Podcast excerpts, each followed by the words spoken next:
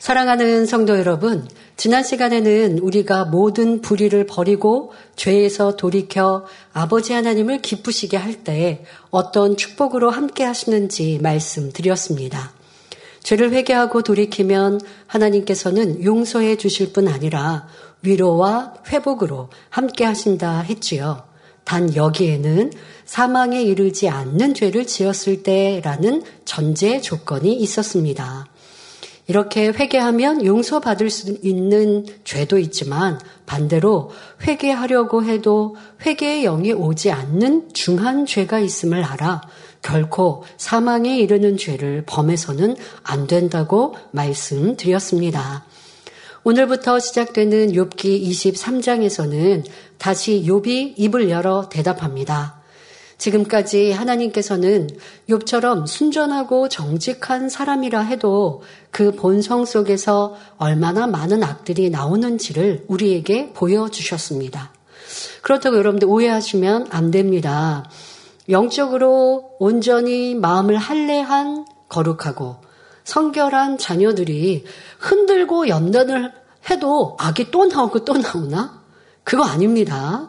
지금 욥은 마음 깊은 곳에 마음의 할례, 본성 속의 악을 버린 우리로 쉽게 설명하면 마음에 있는 죄성, 악을 다 버린 성결의 단계에 이르지 아니했기 때문에 행위적인 신앙에서는 하나님께서 이렇게 칭찬하실 만한 순정하고 정직하다 하실 만한 육의 모습들은 충분하지만 마음 깊은 곳에 할례를 하지 못한 이런 모습이었기 때문에 연단을 하고 어려움이 오니 깊은 내재되어 있던 악이 올라온다는 것입니다.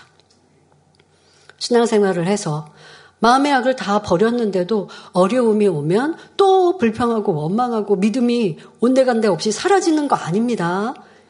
영적인 믿음, 그러니까 영적인 믿음은 어떤 환경과 조건에도 변함이 없는 거잖아요.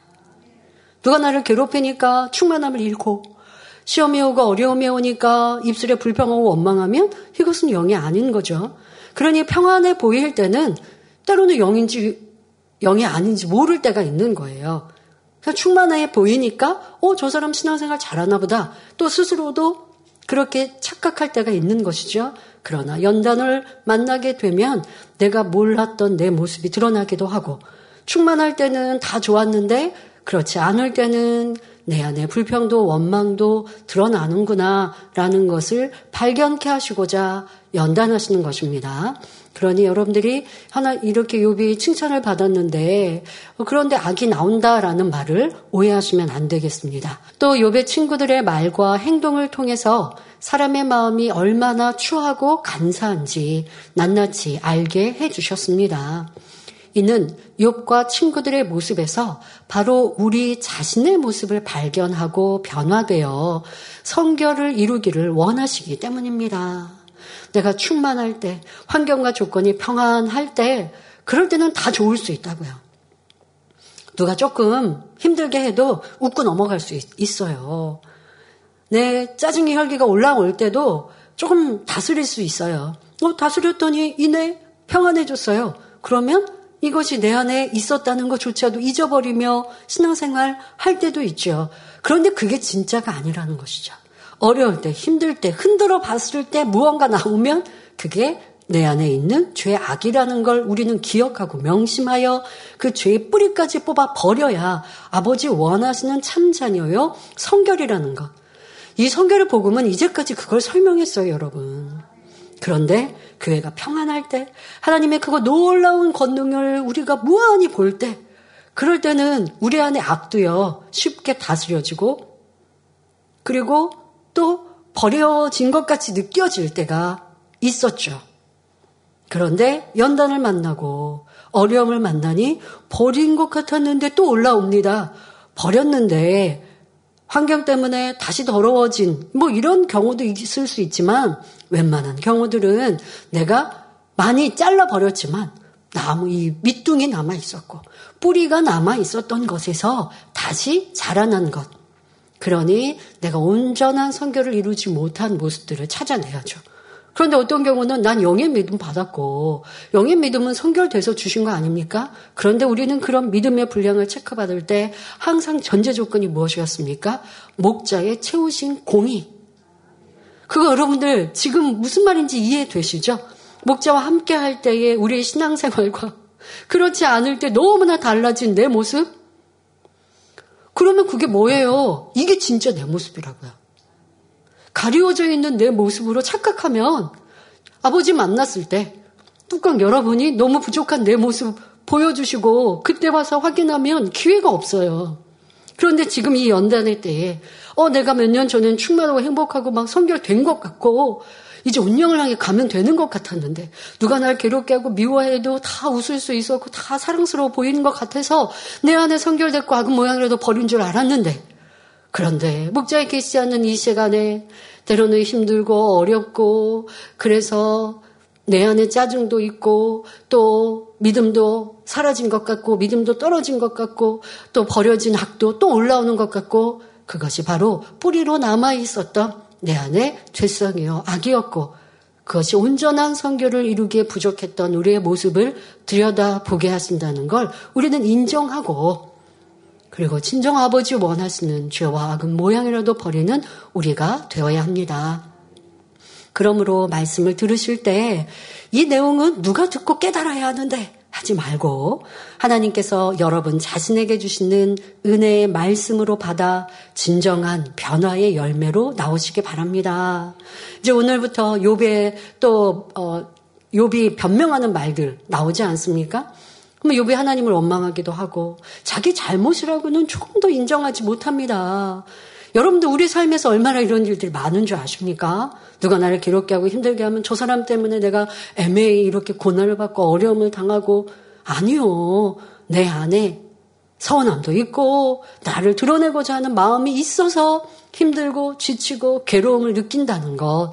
이러한 악을 보게 하시는구나라고 인정해야 그 어려움을 빨리 이길 수 있는데 인정하지 않고 자꾸 환경 탓하고 누구 탓하고 변명하고 있으니 요배 연단처럼 길어질 수밖에 없는 것임을 알아서 이제 우리를 정확히 발견하고 깨어지는 모습이 되시길 바랍니다. 본문을 보면 요배 원망이 갈수록 심해져 가고 있음을 알 수 있습니다. 6기 23장 1절 2절에 욥이 대답하여 가로되 내가 오늘도 혹독히 원망하니 받는 재앙이 탄식보다 중함이니라 말합니다. 자, 이 말만 들어도 왜 연단을 받아야 하는지 우리는 느낄 수가 있는데 당사자인 욥은 이 말을 하면서 자신을 발견하지 못하지요. 우리가 그렇다는 거예요. 내가 짜증하고 불평하고 원망하고 있는데 이것 때문에 연단이 길어지고 있는데 이것 때문이라고 생각하지 않고 자꾸 환경 때문에 저 사람 때문이라고 말하고 있는 내 모습이 욥과 같다 하는 것을 알아야 합니다. 하나님께서 욥의 자녀들을 데려가시고 재물을 다 거두어 가셨을 때까지만 해도 욥은 인내하고 감사하며 하나님을 원망하지 않았습니다. 그러나 자신의 온몸에 악창이 나서 더 이상 견디기 어려워지자 원망과 탄식이 나오기 시작했지요.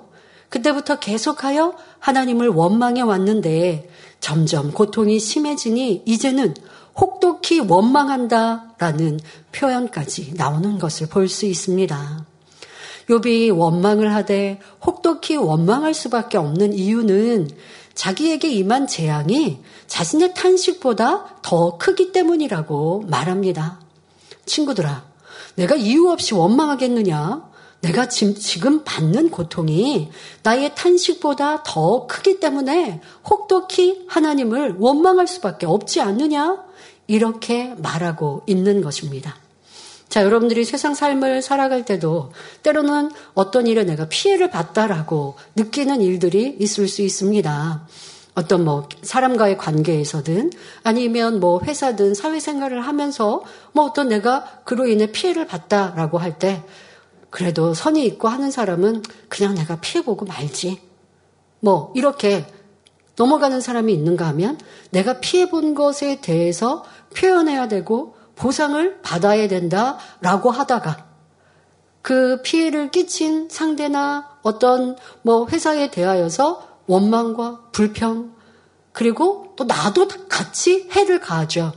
그런데 해를 가할 때 내가 악을 행한다고 생각합니까?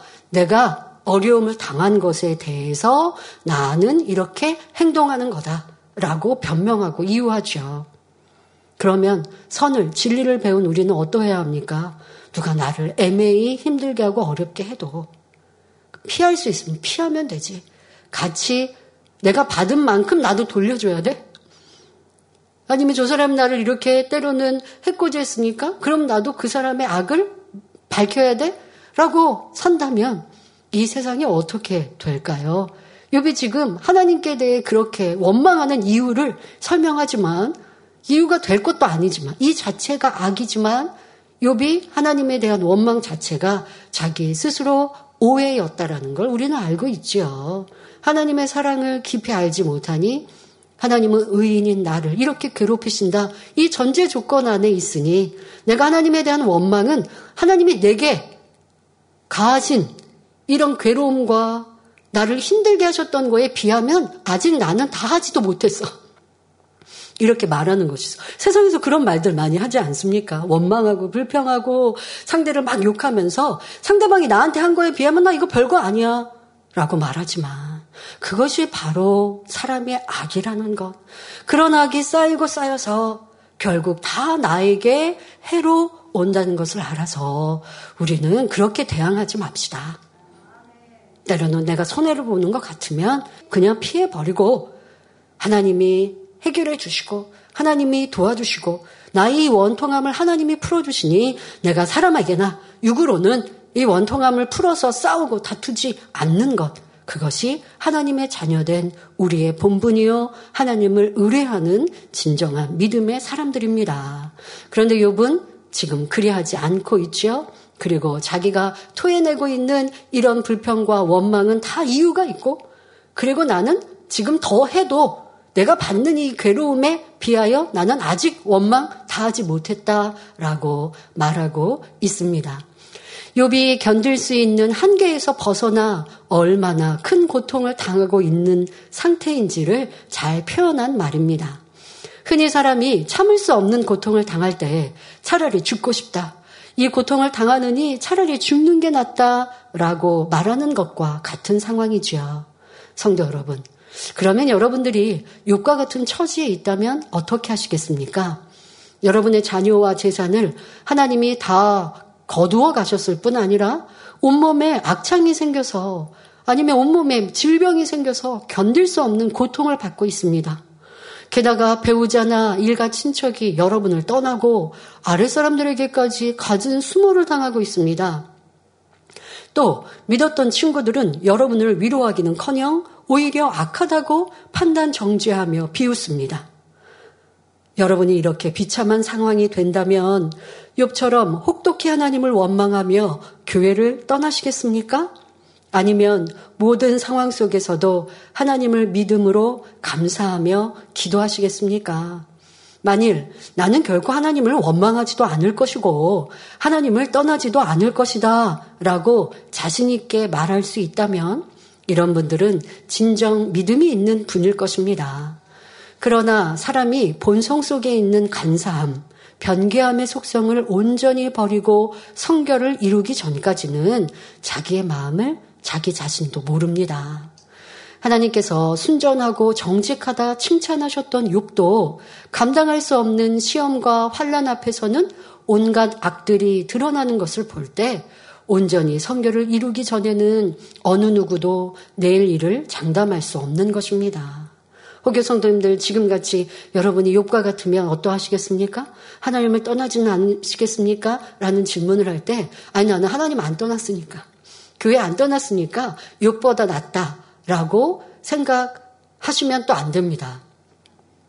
욕의 상태는 구약 시대의 상황이기 때문에 신약 시대에 우리로 본다고 하면 믿음이 꽤 큰 것이고 아직 성결은 이루지 못했지만 반석도 이미 지난 지금 영에 이르지 조금 못한 이와 같은 모습이에요. 아, 그러면 앞서도 말씀드린 대로 나는 믿음의 체크를 받을 때 이미 영인데 그러면 욕보다 나은가요? 아니라니까요. 우리는 내가 채운 공의가 아닌 목자에 채우신 공의로 인하여 온전한 성결을 이루지 않았으나 영의 믿음으로 체크받은 부분들 그렇게 체크해 주셨으면 그 힘을 받아서 이제 온전한 성결, 온전한 성결은 죄의 뿌리조차도 다 버려야 되는 거거든요.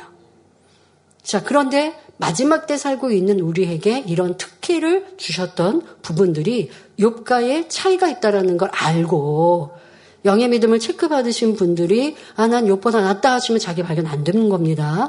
그러니까 이런 것들은 아셔야 하고 그래서 우리를 더 정확히 볼 수 있어야 합니다. 자, 교회를 떠나지 않고 하나님을 떠나지 않는 모습이었지만 실상 여러분에게 어떤 작은 문제가 올 때 충만함을 잃고 열심히 식어지고 내 입술에 불평, 원망이 나옵니다. 요번 지금 하나님 앞에 하지만 우리는 하나님 앞에 안 하는 일들이 많죠. 그거는 두려움으로 아니까. 그런데 여러분들이 사람을 불평하고 원망하고 또 판단하고 정지하고 하는 그 모든 것도 하나님에 대하여서라는 것 잊지 말아야 합니다. 그러니까 이곳에 있지만 나는 불평과 원망이 한이 없었고 그것으로 인해 하나님과 담을 쌓았다라고 한다면 또 많은 죄를 짓고 악을 바랬는데 깨닫지 못한다고 한다면 지금 욕과 다를 바 없는 것이요. 욕보다 낫다라고 말할 수 없는 것임을 알아야 합니다. 자, 그리고 우리는 이러한 욕의 모습 속에 욕의 원망과 한탄 아직 나는 하고 싶은 거 다 못했다라고 말하는 이 욥의 모습 속에 꼭 깨우치고 명심해야 할 것이 있습니다. 자신의 고통이 아무리 심하다 해도 혹독한 원망과 탄식이 그 문제를 해결해 주지 못한다는 사실입니다. 마음이 선한 사람은 괴로운 일이 닥쳤을 때 어찌하든 스스로 감당해내고자 하며 다른 사람에게 자신의 짐을 지우려 하지 않습니다. 그런데 마음이 악한 사람은 괴로운 일이 닥쳤을 때 자신을 학대할 뿐 아니라 자신의 괴로움을 상대에게 전가하여 피해를 주기도 합니다. 고통스럽다는 이유로 마구 소리 지른다거나 다른 사람을 붙잡고 하소연함으로 상대를 힘들게 하는 것입니다. 또 앞서도 말씀드린 것처럼 저 사람이 나를 해코지 했으니 나도 갚아줘야 돼. 이런 모습으로 뭐 상대방이 예를 들어 나한테 베개 해를 끼쳤어. 끼쳤어요. 근데 나는 갚아주는데 50밖에 안 한 거야 하면서 악하다고 생각하지 않으면 하나님의 사람이라 말할 수 없는 것이죠. 자, 이러한 여러분들의 모습들, 나도 어려움을 당하고 괴로움을 당하니 악을 바랬다면 이것이 바로 악한 것임을 알아야 합니다. 하나님께서는 힘들고 괴로울 때 우리에게 어떻게 하라고 하셨습니까? 데살로니가 전서 5장 16절부터 18절에 항상 기뻐하라. 쉬지 말고 기도하라. 범사에 감사하라.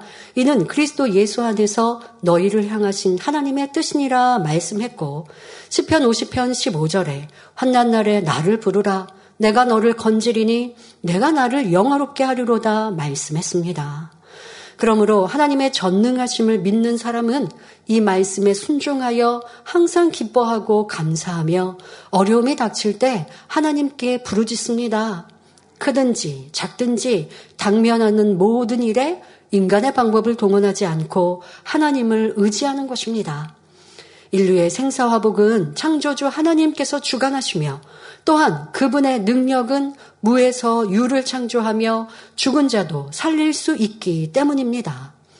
그러니 말씀에 순종함으로 행함 있는 믿음, 영적인 믿음을 내보일 때 그 믿음은 바라는 것들의 실상이 되고 보지 못하는 것들의 증거로 나타나는 것입니다.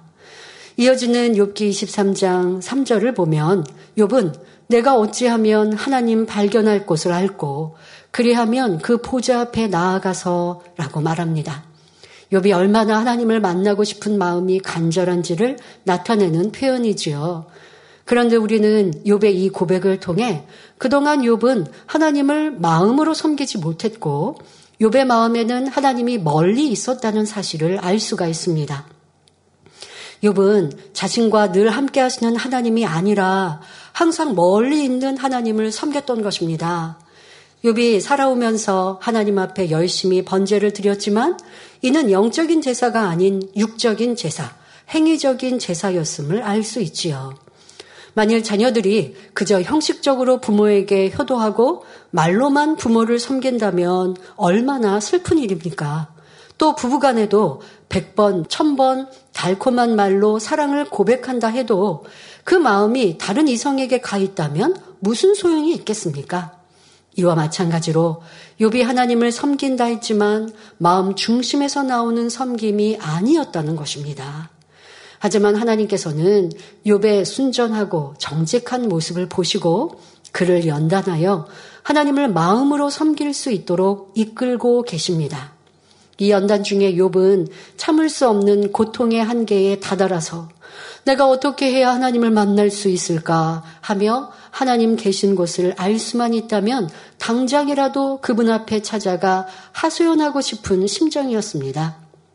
당의자님께서도 세계 곳곳에 집회를 다니시다 보면 하나님을 어떻게 해야 만날 수 있습니까? 하나님을 쉽게 만날 수 있는 방법은 무엇입니까? 하고 갈급하게 묻는 목회자들이 많았다 말씀하셨지요. 오랫동안 목회를 했지만 직접 하나님을 만난 적이 없이 그저 지식적으로 가르쳤고 그러니 너무나 갈급했던 것입니다. 그런데 당의자님께서는 하나님의 마음으로 말씀을 가르치시고 깨닫지 못했던 예수 그리스도의 의미, 그것을 설명해 주시니 말씀으로도 와, 저분은 참 목자시구나 라는 걸 알아보지만 무엇보다 그 따르는 권능, 이 권능은 하나님께서 하신 것이지 사람으로 할 수 없거든요. 당의자님께서 처음에 해외 성회를 하실 때는 목회자 세미나도 하셨어요. 그러면 수천 명의 목회자들이 모여서 세미나를 듣지요. 다시 가르치시는 것, 우리 십자가의 도에 그것도 일부분 예수가 우리의 구세주 되시는 이유, 인간 경제의 의미, 이런 거, 우리로 보면 이 성계를 보면 기초죠. 이거 말씀 증거하시거든요. 그런데도 그 목회자들이 무릎을 치고 손뼉을 치며 눈물을 흘리며 기뻐하고 감사합니다. 왜 이런 영적인 깊이를 나는 몰랐을까? 주님을 믿는다고 하나님을 믿는다고 사랑한다고 찬양하고 또 해외 나가면 우리 한국 분들의 표현보다 더 표현력이 좋은 나라들 참 많거든요. 준비 찬양할 때 이렇게 보면 눈물 흘리고 손을 들고 춤추면서 막 찬양을 너무 충만하게 하셨죠. 그런데 이 말씀을 들을 때는 어디서 듣도 보지 못한 너무 깊이 있는 말씀. 왜 나는 기도한다고 하나님을 부른다는데 이런 영적인 것을 깨닫지 못했을까 하고 기뻐하고 즐거워하고 또 무엇보다 목회자 세미나를 하시고도 환자 기도를 하시거든요. 그런데 목회자들 중에도 질병이든 연약함도 있으시잖아요. 근데 기도받는 중에 치료받고 응답받고 그 목회자들이 나와서 간증을 하죠. 그럴 때, 아, 이게 진정 하나님을 만난 신앙생활이요. 진정 하나님을 만난 목회자는 이런 하나님의 권능으로 설교하고 가르치고 권능을 나타내는데 나는 사건이었구나. 저절로 그분들의 입술에서 고백이 나오는 거예요. 목회자들의 머리, 총회장님들이 목자의 만남을 요청하시고 만나시면 무릎을 꿇고 지금 같은 고백을 하시는 거예요. 나는 수십 년 기도한다 했고 하나님 말씀을 성경을 가르친다 했지만 이런 말씀 처음 들어봤습니다. 이런 권능 성경에나 있는 예수님 시대에 있는 권능인 줄 알았습니다. 직접 보지 못했습니다. 그런데 이렇게 내 눈앞에 하나님의 살아계신 권능을 보니 내 목회가 잘못되었음을 인정합니다. 회개합니다. 도와주세요. 하는 주의 종들이 너무 많았던 거예요. 성도들도 신앙생활 하다 보면 하나님 만나는 것 간절히 사모하죠. 그런데 그 성도를 가르치는 목회자가 내가 하나님을 만난 증거가 없고 마음이나 느낌이나 뭔가 영적인 체험은 있지만 내 신앙생활이 살아있지 못하고 그리고 하나님의 살아계신 증거를 보이는 이런 목회를 못하니 답답하고 갈급할 수밖에 없는 것이죠. 근데 그런 답답함으로 목회를 했는데 아니 하나님의 종이 와서 하나님의 살아계신 증거를 보여주니까 물 만난 고기처럼 기뻐하고 즐거워하고 지금 말씀드린 것처럼 어찌하면 하나님을 만날 수 있습니까? 라고 총회장들의 입에서 이런 고백이 나오는 거예요.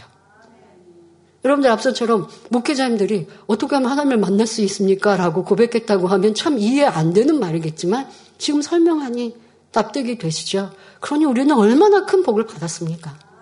하나님의 살아계신 증거를 목도하며 하나님이 어디 계신가 두리번 두리번 하지 않고 하나님을 어떻게 만나는지 우리는 이미 듣고 있고요. 오늘 말씀의 제목처럼 다시 우리가 또 듣지만 내 문제 앞에 해결하시는 하나님을 만날 수 있고 만나지 못하는 건 내 문제고 이걸 어떻게 하면 해결할 수 있는지 아는데 안 가는 것이지 몰라서 못 가는 건 아니니 속 시원하죠. 그러나 행함이 없어서 또 맨날 그 자리에 있으면 이것도 안타까운 것이고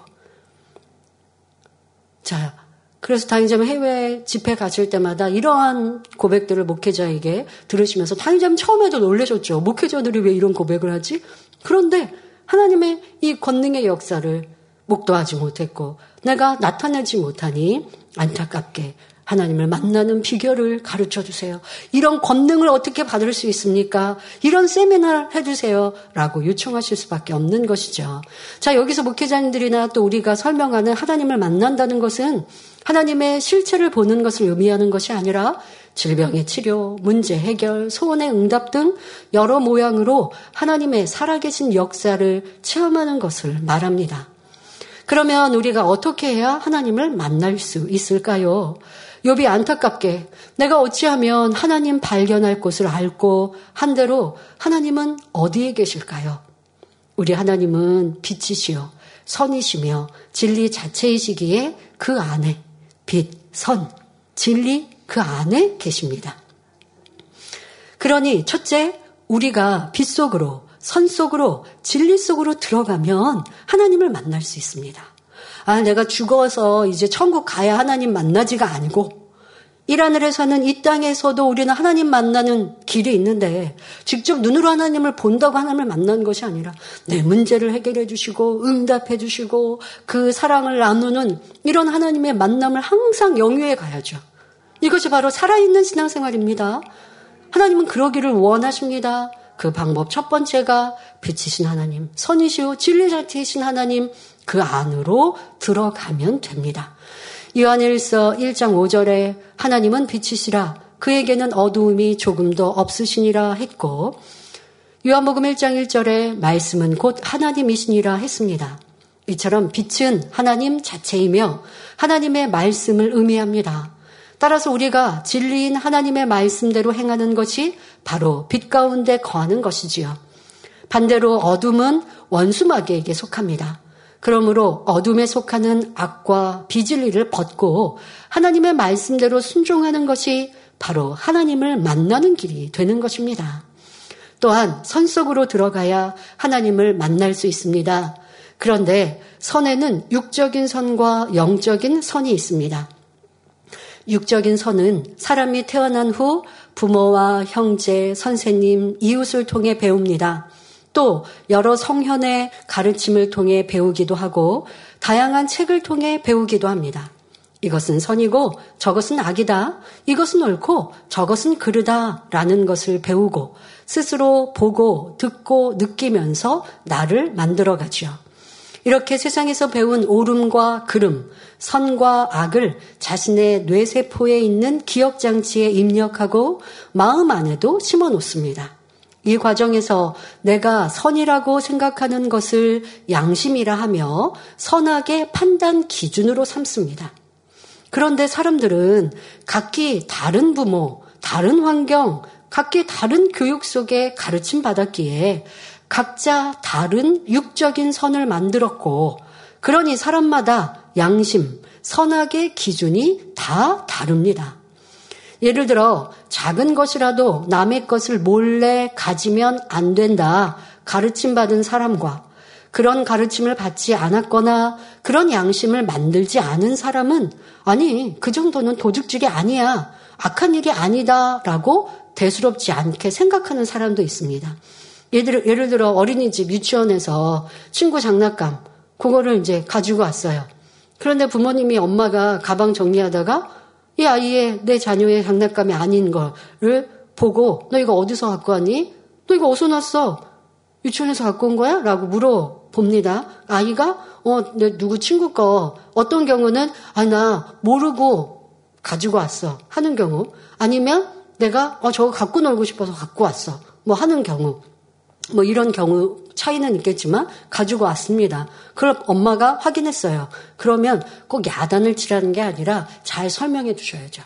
이렇게 친구의 것을 어, 친구가 허락 친구에게 허락받지 않고 가지고 오는 건 잘못된 거야. 그러지 않고 꼭 필요하면 엄마한테 얘기하고 또 친구한테 하루 빌리겠다라고 허락을 받고 가져오면 되지만 친구가 안 된다고 하면 그러면 가지고 오는 거 그건 안 되는 거야. 너도 만약에 너가 소중히 여기는 거 친구가 몰래 가져가면 어떻겠니? 라고 설명해 주시고 그게 잘못이라는 걸 이 아이가 납득하고 깨달아서 다음에는 그렇지 않도록 가르침을 받는다면 이 아이는 그런 좋은 교훈이 남의 것을 취하고자 하는 욕심으로 자리 잡지 않겠죠. 근데 부모님이 아이가 이걸 그냥 친구에게 허락받지 않고 갖고 온 걸 알면서도 그래? 아 그러면 내일 갖다 줘라. 라고 그냥 대수롭지 않게 얘기해요. 그럼 이 아이는 내일도 남의 친구 거 가지고 왔다가 다음날 돌려줘.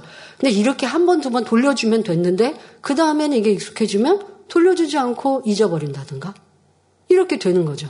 예전에 당의장 원장님은 저희 개척 전에 옛날에는요, 땅에 10원짜리, 100원짜리 이렇게 떨어지면 그거 횡재하는 거거든요.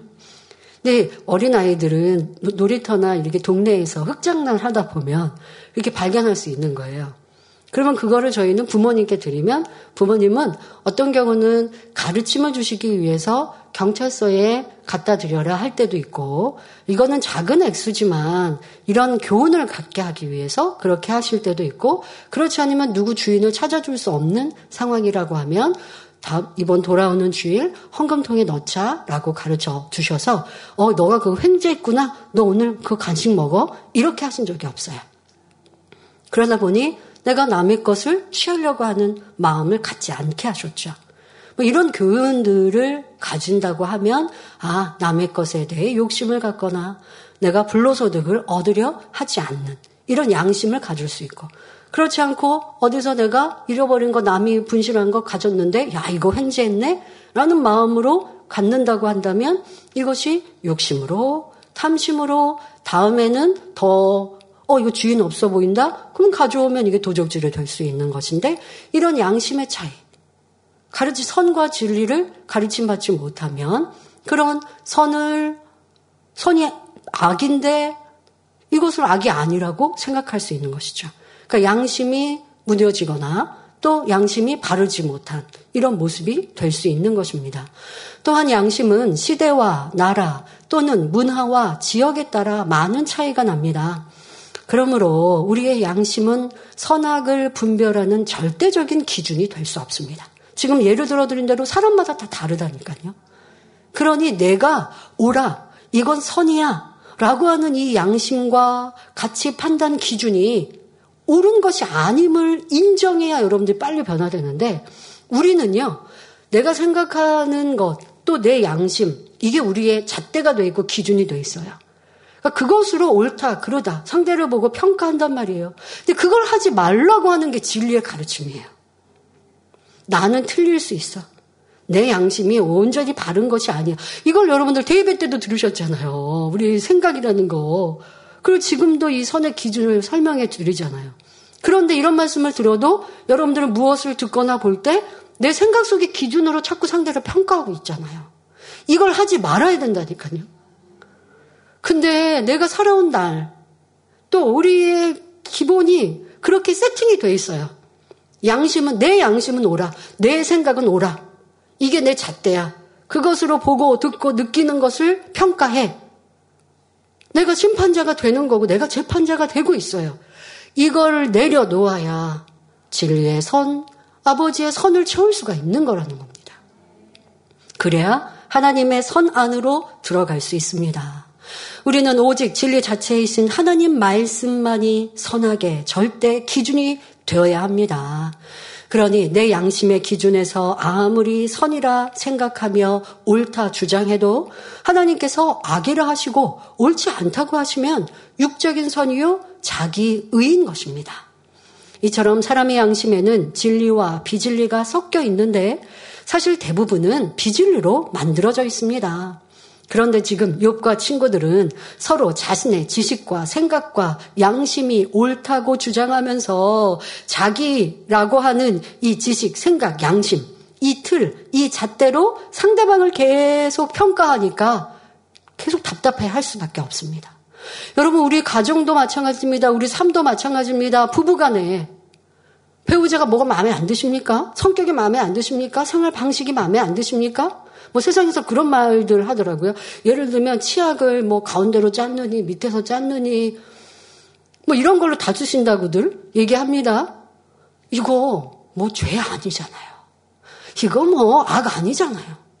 그런데 이런 기준으로 나는 밑에서부터 짜서 깨끗하고 깔끔하게 이렇게 써야 되는데 그런데 중간부터 꾹 짜면 밑에 있는 거 다 버리고 뭐 낭비한다.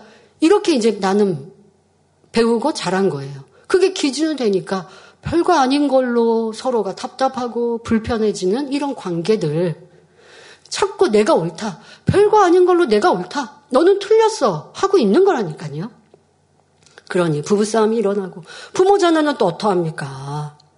분명 세대 차이가 있죠. 세대 차이 안에 제가 어떤 일꾼하고 대화하다 보니까 자녀가 개를 강아지를 키우고 싶어 한대요. 근데 뭐 어린 학생이 아니고 성인이 된 자녀인데 강아지를 키우고 싶어 한다는 거예요. 그런데 부모님 입장에서는 별 마음에 안 드시는 거예요. 왜 그 강아지를 키운다고 하면 결국 그게 엄마의 일이 돼버릴 수도 있고 또 이런 걸로 막 이렇게 뭐 육적인 감정을 낭비하지 않았으면 좋겠는지 어쨌든 안 키우고 싶은 싶었으면 하는 바람이 엄마는 있고 자녀는 키우고 싶고 그러니까 자녀는 키우고 싶다고 하는데 엄마는 그러지 말라고 계속 이제 얘기하다가 결국 이제 오랜 시간이 되니까 어, 그래 알았어 네가 잘 할 거면 키워 하고 허락은 했지만 마음이 영 불편한 거예요.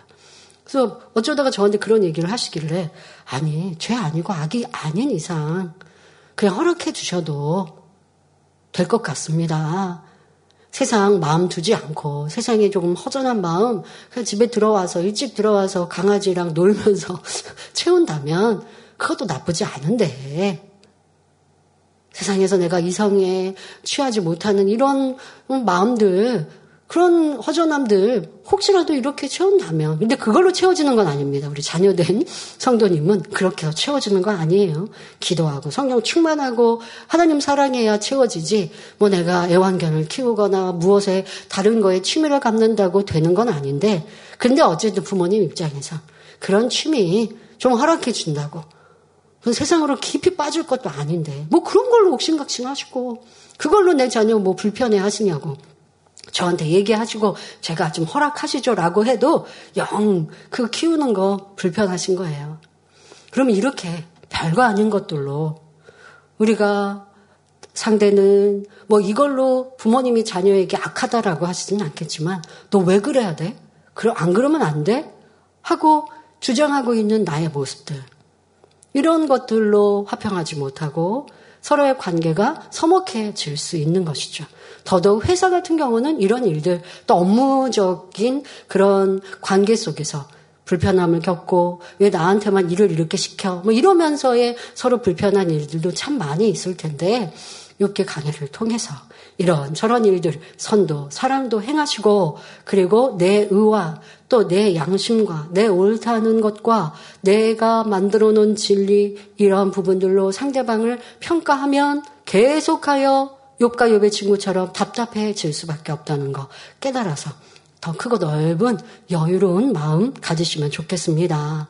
각자가 만들어 놓은 양심, 선악의 판단 기준으로 서로를 바라보고 있기 때문에 이 친구들은 지금 계속하여 만나지 못하는 평행선을 달리고 있습니다. 하지만 하나님께서 보실 때는 양쪽 다 옳지 않습니다. 자신의 가치 기준으로 만들어 놓은 육적인 선은 하나님과 상관없기에 우리는 육적인 선이 아닌 영적인 선을 가져야 합니다. 육적인 선으로는 하나님을 만날 수가 없고 영적인 선을 가져야 하나님을 만날 수 있습니다. 그래서 어떤 어, 일꾼들은 그러세요. 우리 교구장님은 정확하게 내 안에 있는 비진리 또 선과 사랑에 미치지 못한 것을 이렇게 꼭 집어서 터치해 주셔서 참 행복합니다. 라고 얘기하시는 거예요. 야, 그런 일꾼도 복되고 또 그렇게 영적인 신방을 하시는 주의종님도 참 감사한 마음이 들었습니다. 그래서 그냥 육적인 선이라면 어려움을 만나면 위로해주고, 아유, 그래도 하나님이 도와주실 거예요. 저도 기도해 줄게요. 듣기에는 참 좋은 말인 것 같지만, 문제 해결은 안 되죠? 그런데 문제가 생겼을 때 그것을 꼭 집어서 문제가 왜 왔는지, 성령의 음성을 들어서 이런 이런 것을 고쳐야 하고 내가 상대를 답답해 하는데 상대방이 잘못된 게 아니라 나의 부족함을 발견합시다 라고 지금 신방 받을 때는 조금 아픈 것 같지만 그게 영적인 수술인 것이죠. 그래서 온전히 아멘하고 받아들여서 나를 비춰보고 회개하고 돌이키니 문제가 해결되는 것이죠. 이러한 영적인 상담, 육적인 선과 영적인 선의 차이처럼 영적인 대화, 영적인 신방, 영적인 상담. 그것이 우리에게 살, 영적으로 살아가는 것이죠. 근데 그렇지 않고 위로받기만 원하고 육적인 선으로 나도 상대에게 대하고 상대방도 나한테 그렇게 대하는 것을 즐거워한다면 여러분들은 영으로 성장할 수 없습니다.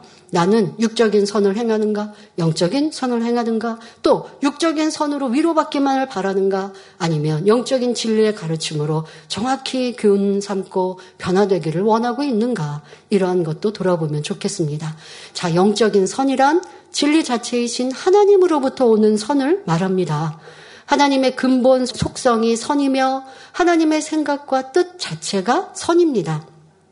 다시 말하면 영적인 선이란 하나님 자신이요 진리 말씀으로 변함이 없는 것이며 참입니다.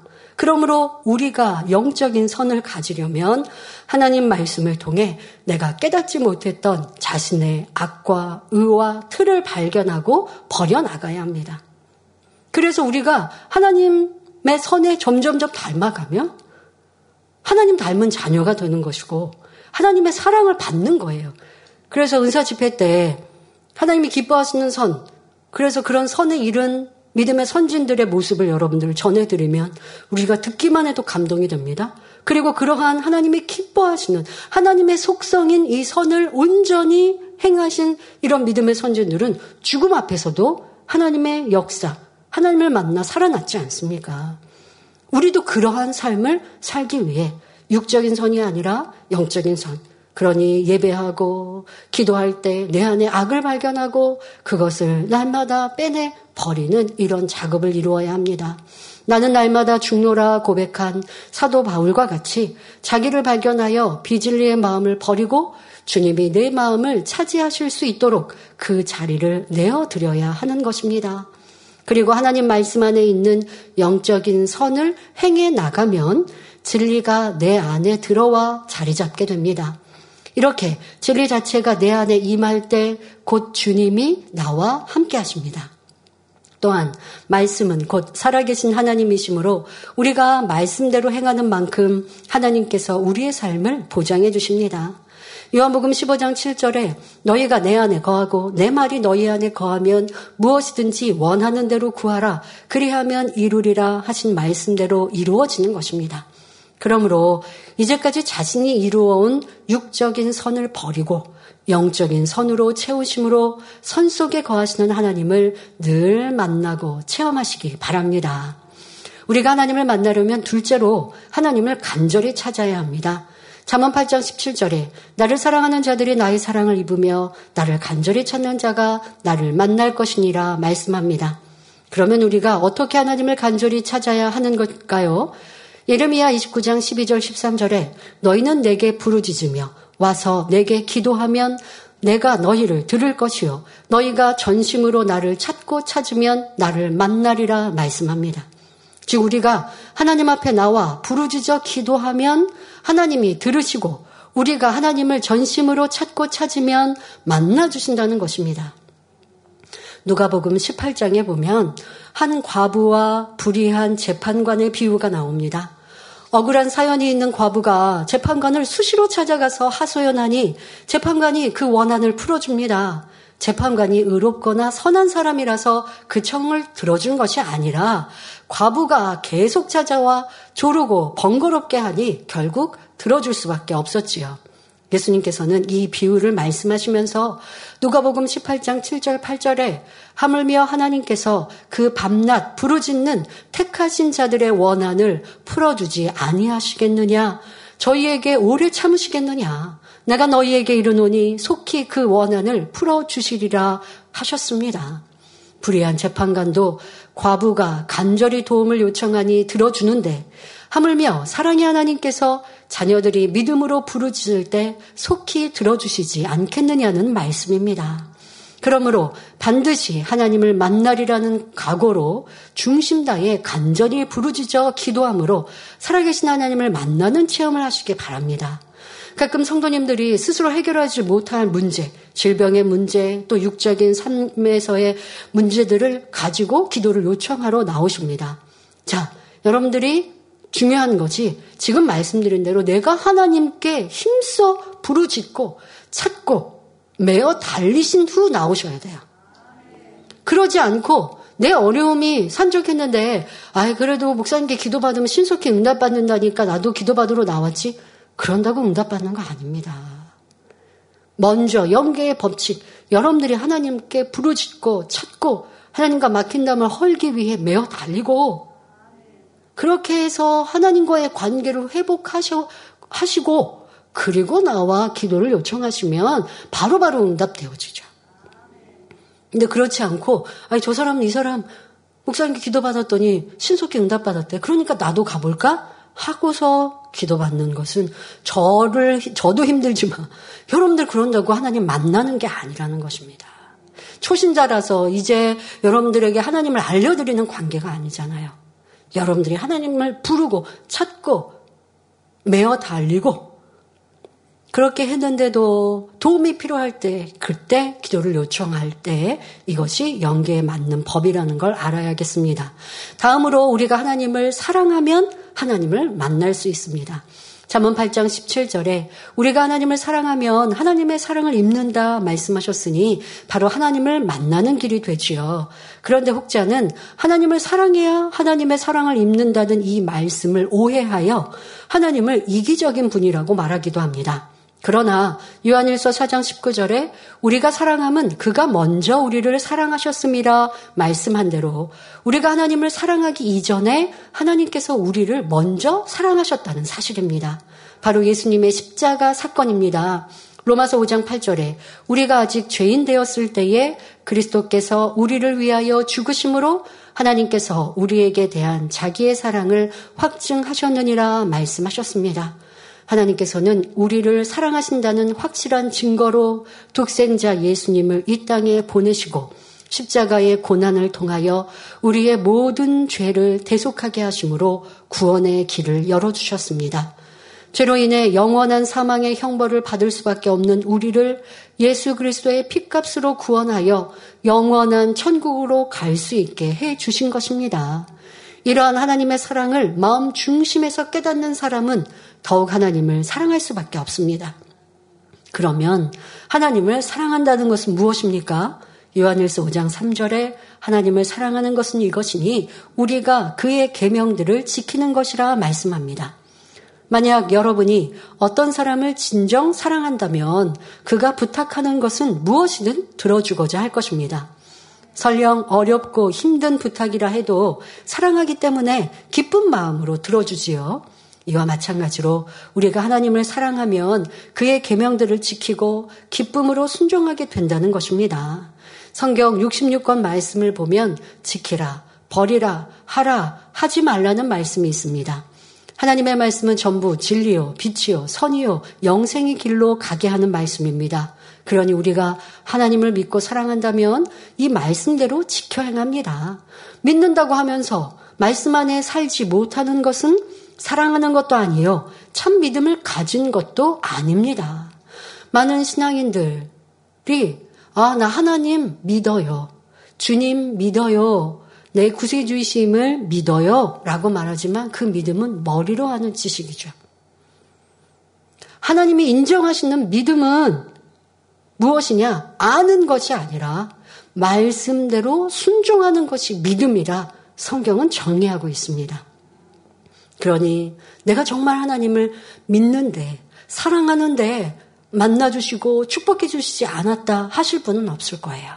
머리로 아는 지식적인 믿음에 불과하니 행함이 없었고 그러니 절실히 하나님의 도움을 필요하여서 구하여도 응답받지 못하고 하나님을 만나지 못하였던 나의 문제임을 알아 고쳐야겠습니다.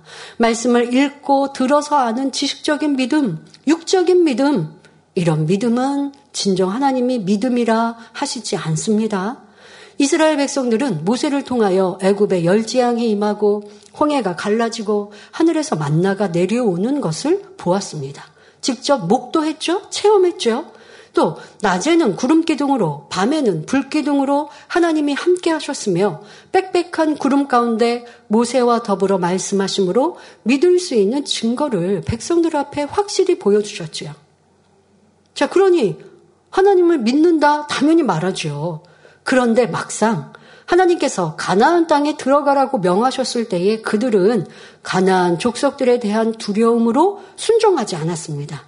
이때 하나님께서는 너희는 나를 믿지 못함으로 불순종했다고 하셨습니다. 출애굽한 백성들이 마음에서 진정 위대하신 하나님을 믿었다면 순종하여 가나안 땅에 들어갈 수 있었습니다. 이처럼 믿음이 없으면 말씀에 순종할 수 없고 또한 말씀에 순종하지 않는 것은 하나님을 사랑하는 것이 아님을 알아야 합니다. 예수님께서도 유한복음 14장 21절에 나의 계명을 가지고 지키는 자라야 나를 사랑하는 자니 나를 사랑하는 자는 내 아버지께 사랑을 받을 것이요 나도 그를 사랑하여 그에게 나를 나타내리라 말씀하셨습니다. 하나님께서 우리에게 나타내 보이신다 말씀하십니다. 왜요? 사랑하니까. 우리가 하나님을 사랑하면 하나님도 우리를 사랑하여 우리에게 나타내 보이신다? 실물로 나타내 보이신다라는 의미가 아닌 우리가 만나고 체험하고 응답받고 축복받게 해 주신다는 것이지요. 우리가 하나님을 사랑함으로 계명을 지켜 행하면 하나님께서는 그저 받기만 하시는 것이 아니라 반드시 우리를 사랑하시는 증거를 나타내 주십니다. 늘 우리와 함께 하심으로 마음의 소원을 이루어 주실 뿐 아니라 각종 질병이나 사고로부터 지켜주시는 등 우리의 삶 속에 축복의 간증이 넘쳐나게 해주십니다. 바로 이러한 삶이 하나님을 사랑하는 삶이요. 하나님을 찾고 만나는 삶이지요. 그런데 우리가 하나님을 열심히 부르고 찾아도 만나지 못하는 경우도 있습니다. 이사야 59장 1절 2절을 보면 여호와의 손이 짧아 구원치 못하심도 아니요 귀가 둔하여 듣지 못하심도 아니라 오직 너희 죄악이 너희와 너희 하나님 사이를 내었고 너희 죄가 그 얼굴을 가리워서 너희를 듣지 않으시게 함이니 말씀합니다.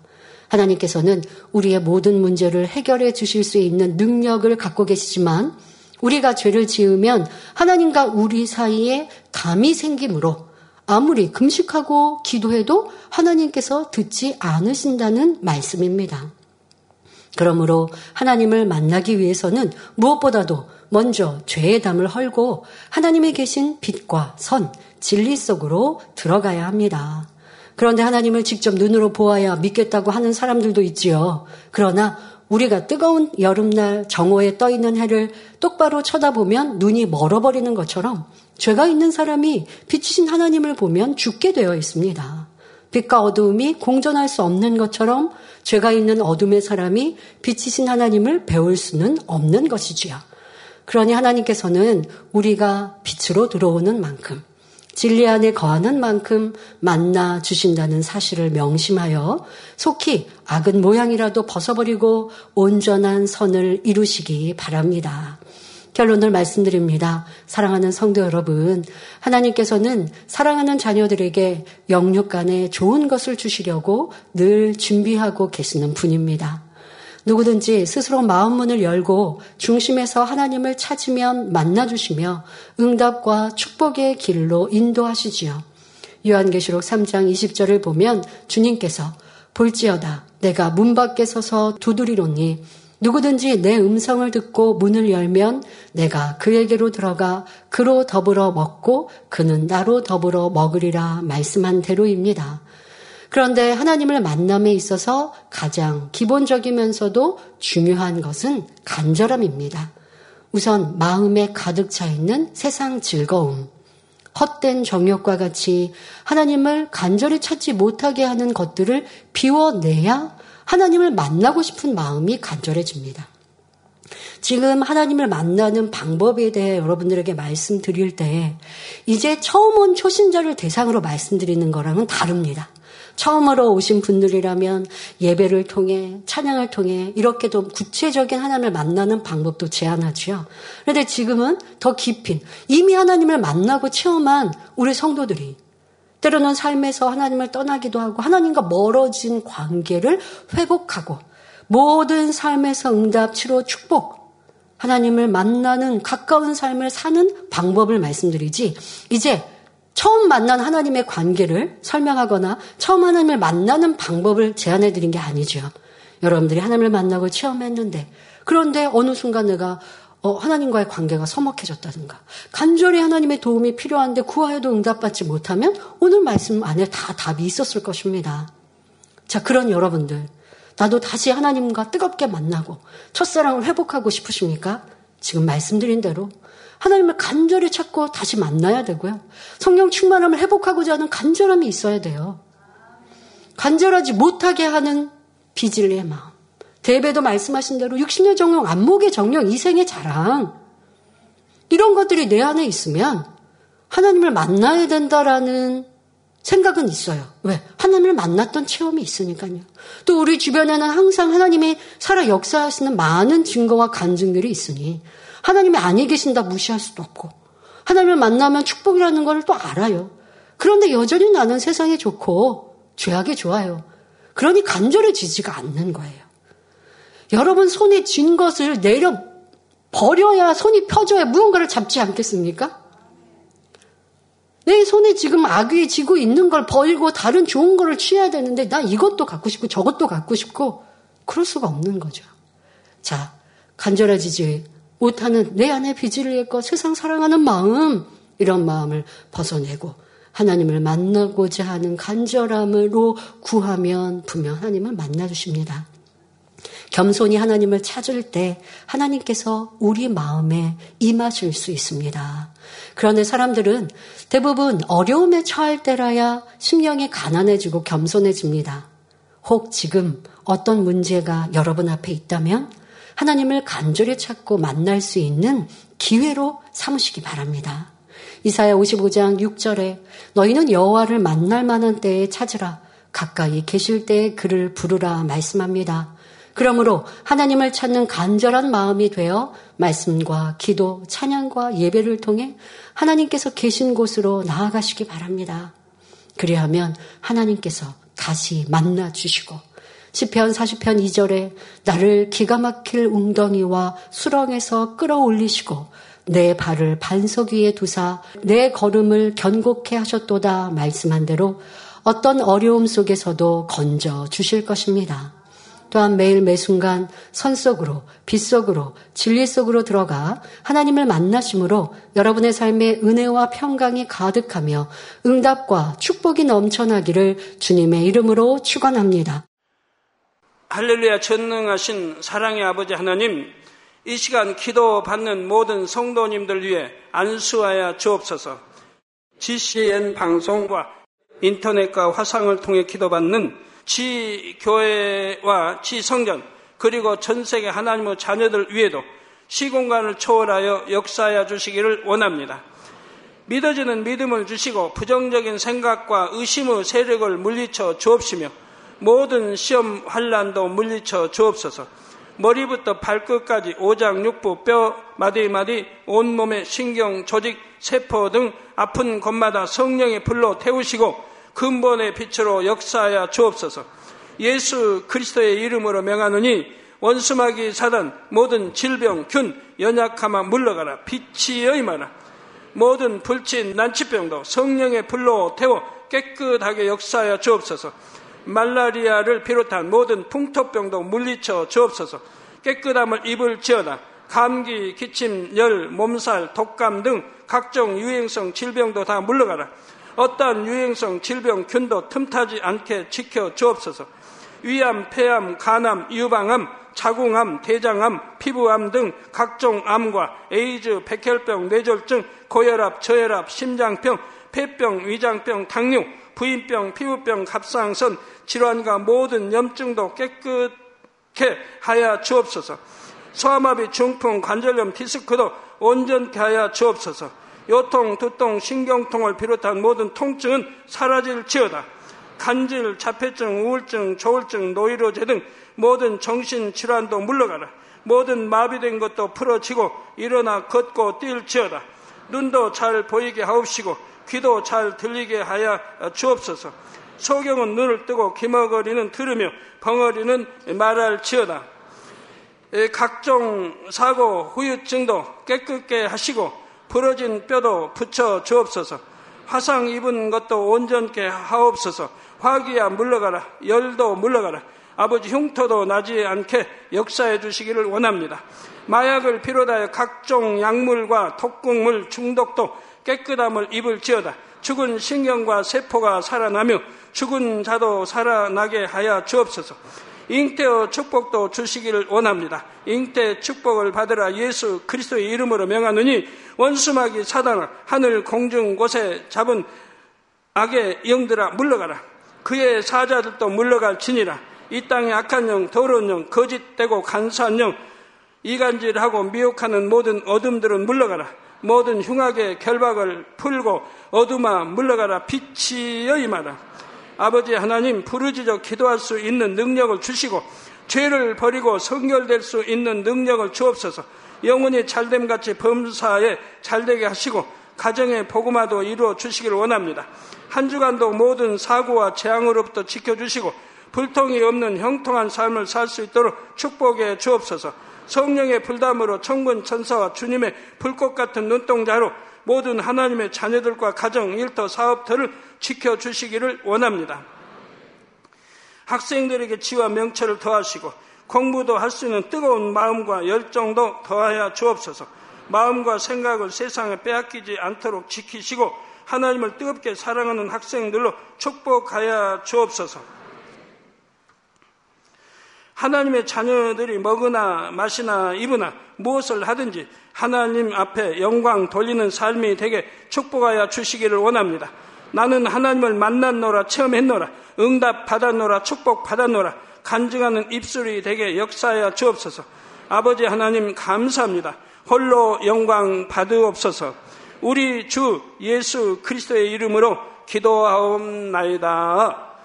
아멘.